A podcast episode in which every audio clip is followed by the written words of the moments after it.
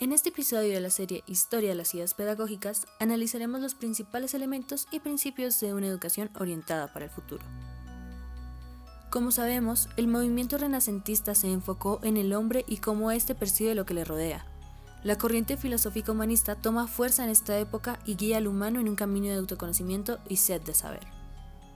En este punto deben estar preguntándose, ¿cómo pudo influir eso en la educación?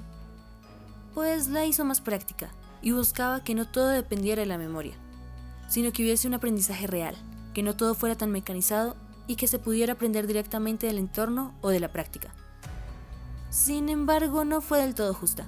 La educación renacentista también destacó por ser elitista, pues iba dirigida a la nobleza, el clero y a la naciente burguesía.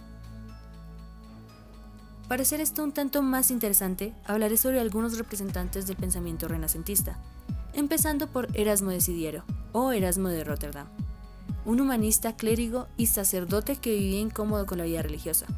Por ello la deja y empieza una vida errante, predicando sus ideas humanistas. Él creía en la capacidad del raciocinio humano en poder distinguir claramente el bien y el mal. Ahora hablaremos de Juan Luis Vives, humanista y pensador español que vivió entre 1492 y 1540 buscó una educación adecuada para los niños. Se dio cuenta de la importancia del juguete infantil, mostró el valor de la observación rigurosa y de la recopilación de experiencia. Existieron más pensadores que mostraron su inconformismo a la disciplina escolástica y a la total dependencia hacia los libros. Ellos creían en el aprendizaje que daba el entorno.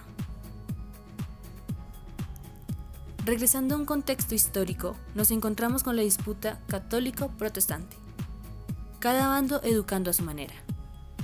Lutero buscó que las escuelas alemanas fueran escuelas cristianas. También se mantenía firme al decir que la educación era primordial para las clases superiores burguesas y se ponía en segundo plano a las clases populares, a las cuales era imprescindible que recibiesen lo básico.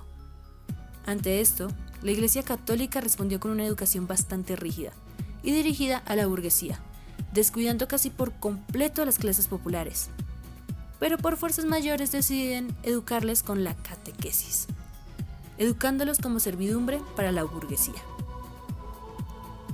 A pesar de que esta etapa de la humanidad buscó ser más cercana al humano en sí, podemos fácilmente darnos cuenta de cómo se abrieron grandes brechas entre las clases sociales, cómo la religión se encargó de decidir por nosotros y también podemos fijarnos en la manera tan sencilla que logramos perder nuestra idea de lo humano.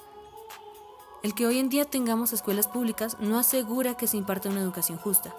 La diferencia de clases y la enseñanza entre servidumbre y patrón se sigue dando, de manera muy disimulada, pero aún está presente. Retornando a las cosas positivas del renacentismo, tenemos la búsqueda del conocimiento, el inconformismo hacia una rígida educación y el reconocimiento a la experiencia y al entorno como medio de aprendizaje. Con esto cerramos este episodio sobre el pensamiento pedagógico renacentista.